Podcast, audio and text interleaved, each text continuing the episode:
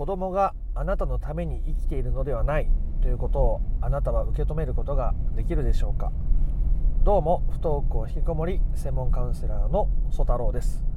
今回の配信テーマは不登校の子供はあなたのために生きているのではないという話を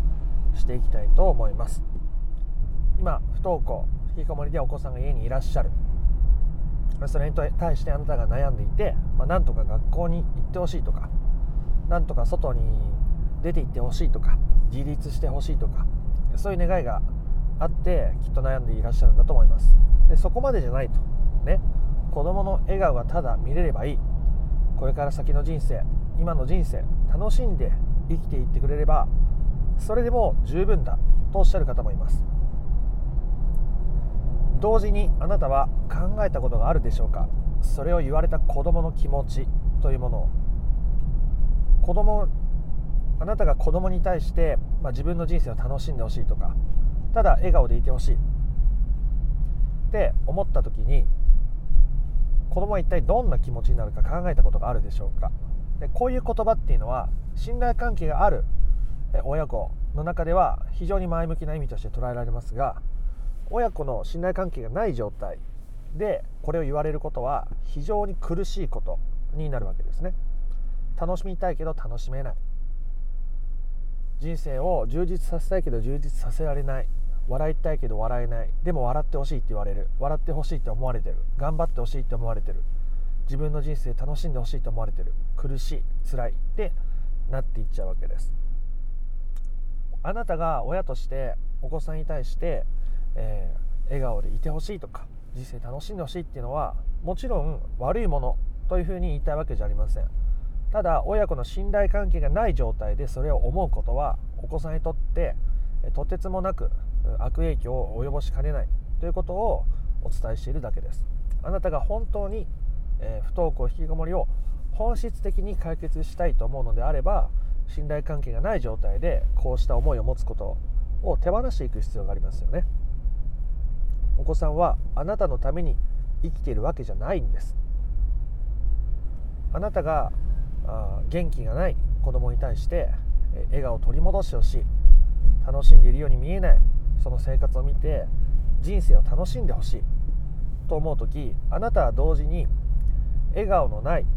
そして人生を楽しんでいないお子さんのことをかわいそうだとか否定してしまっているはずですね。意識的に思っていなくても無意識の中でそういうような思いがあったりそれが態度雰囲気に出ていてなおさら子供のことを苦しめてしまうわけですね。あなたは暗に今の子供の状態をダメだと子供に伝えていることに他ならないからです。もちろんあなたが意図してそれを伝えているっていう部分がなかったとしてもお子さんがどう思うかですからね。あなたがそうした子供が自分のために生きてくれているとか子供が自分のことを幸せにしてくれるみたいな気持ちを手放さない限りお互い苦しいままです。あなたがその関係を続けたいのであれば続ければいいし続けたくないのであればここから先の音声を聞いてみてください、えー、具体的にどうやったらその気持ちを手放していけるのかということについてお伝えしていきたいと思います。まずあなたが子供のために生きているわけじゃないということも同時に伝えておきますね。お子さんがあなたのために生きているわけではないようにあなたもお子さんのために生きているわけじゃないわけです。ここの境界線があやふやになってしまっているからこそお互いに苦しいわけです。あなたはあ子供のためにと思ってやっていることですがそれが子供を苦しめる結果を生んでしまっているわけです。笑顔がない人生を楽しめていない子供のことをおそらく愛せていないのでしょう。こういうことを言うといや私は愛しています。どんな子供でも愛していますと言いますがどんな子供でも愛しているのだとしたらどうしてあなたは暗く悲しい気持ちになっているのでしょう？ということはその中に矛盾があるわけですね。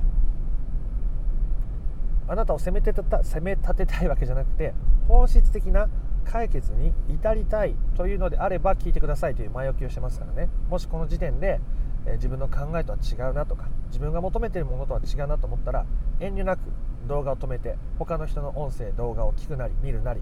えー、してもらえたらいいかなと思います。お子さんが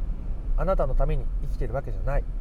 でもお子さんはあなたのために生きようとしてあなたの期待に応えられない自分に苦しんで今不登校引きこもりという状態で苦しんで悩んでいる可能性が大いにあるわけです。あなたが苦しんで悩んでいればいるほどその可能性は高いです。お互いにお互いの期待に応えようとしたり期待に応えてもらおうとしたりその結果もともとの素の自分というものを押し殺して押しつぶして表現しないようにして今現在の状況。もうそれを、えー、自分の素を押しつぶして違う自分無理して演じていた自分に疲れ果ててしまって動けない。そしてなおその上で笑顔でいてほしい。とか自分の人生生きてほしい。みたいなことを親から言われる。じゃああなたは？あなたはどうですか？子供に胸を張って言えますか？お母さん笑顔で生活していてお母さんはお母さんの人生楽しんでるよって胸を張って言えますか？そしてそれが本当に胸を張って言える時というのは笑顔で過ごせていない。人生を楽しめていない自分そしてお子さんのことを本当の意味で受け入れられている時だけなはずです。そうでない時あなたはお子さんのことをどこか否定しようとしてしまっていたりどうか変わってほしいと願いを捨てられていない状態だからですね。どうやったらこの願いを捨てられるのか思いを捨てられるのかですがまず大切なのはそうした思いを否定しないということですね。そうしたお子さんに対するこうあってほしい学校に行ってほしい笑顔でいてほしい自立していってほしいという気持ちを否定してしまうとまたそこでくすぶり続けてしまいます。僕たちの気持ちとか感情っていうのはなかなかどうして否定したりするだけでは消えていかないようになってるんですね。なのでそれはしっかり表現することを意識してみてください。声に出してあ学校に行ってほしいなとか自立してほしいなとか。でそれが自分に寄り添うためそして表現してあげるためにやるという意識をどこかで持ってみてください。そういう自分をしっかり認めてあげる受け入れてあげることによってあなたは必要以上にそうした思いにとらわれなくなっていくはずです。あなたがお子さんのために生きているわけじゃない。ということを深く感じたいのであれば僕の公式 LINE の中で配布している動画で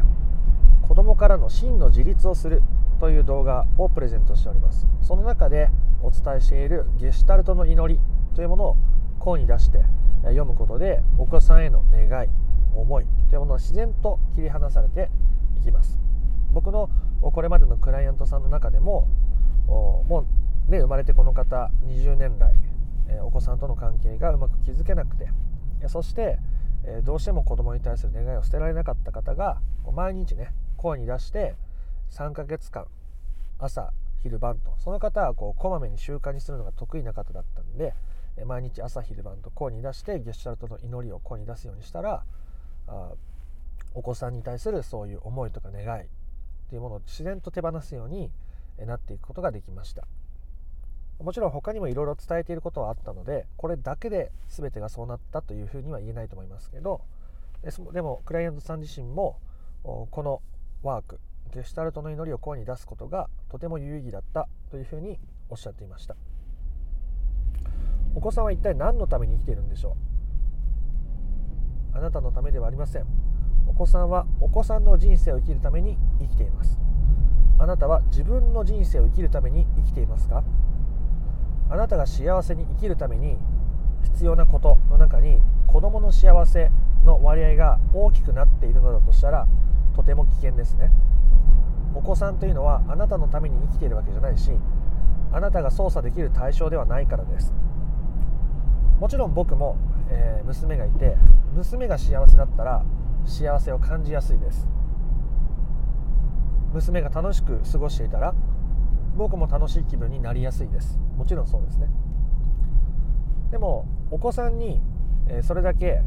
依存してしまう可能性があるんですね。それに振り回されているってことはすでに依存している可能性が極めて高いわけです。お子さんが学校に行っていない。元気がない。YouTube ばっかり見ているってことに気持ちを落ち込みすぎる。落ち込ませすぎる。ということはそれだけあなたがお子さんに依存しているということです。で依存してしまう気持ちを否定せずに感じつつあなたが他に依存する先を見つけていくことがとても大切です。人間というのはそもそもいろんなものに依存しています。ね。水道があったり電気があったり友達がいたり仕事があったりスーパーがあったりコンビニがあったり自分で作ったわけでもないものに支えながら支えられながら助けながら助けられながら生きているものですね。いろんなものと結びついていて僕たちは生きているし幸せというものがあるわけです。でそれをその幸せをもらう先判断する先感じる先の中に子供というものがあまりに大きくなっている状態が非常に不登校引きこもりの問題を根深くし解決を難しくしていってしまうわけです。だからそれを手放していくことですね。そのためにあなたが他に依存できるものを探していきましょう、まあ、依存っていうと言葉があれなんであなたが意識を向けられるものを探していってみてください。え外に出て、え外の空気を感じて季節の変化を感じて心地いいと感じる人もいればあその季節に咲く花を見に行って素敵だなと思う人もいればあ好きなアーティストのライブに行って思いっきり騒いでくることが楽しい人もいれば好きな俳優さんとかアイドルの推し活をするのがたまらなく好きだって人もいますね。お風呂の入浴剤好きなものを入れるのがすごく心地いいという人もいれば自分のために料理を作って自分がそれを食べる。そしてそれを喜んでくれる人に食べてもらうのが嬉しいという人もいますね。いろんな喜びがあっていいんです。あなたはどんなことが好きでどんなことに喜びを感じるでしょうか。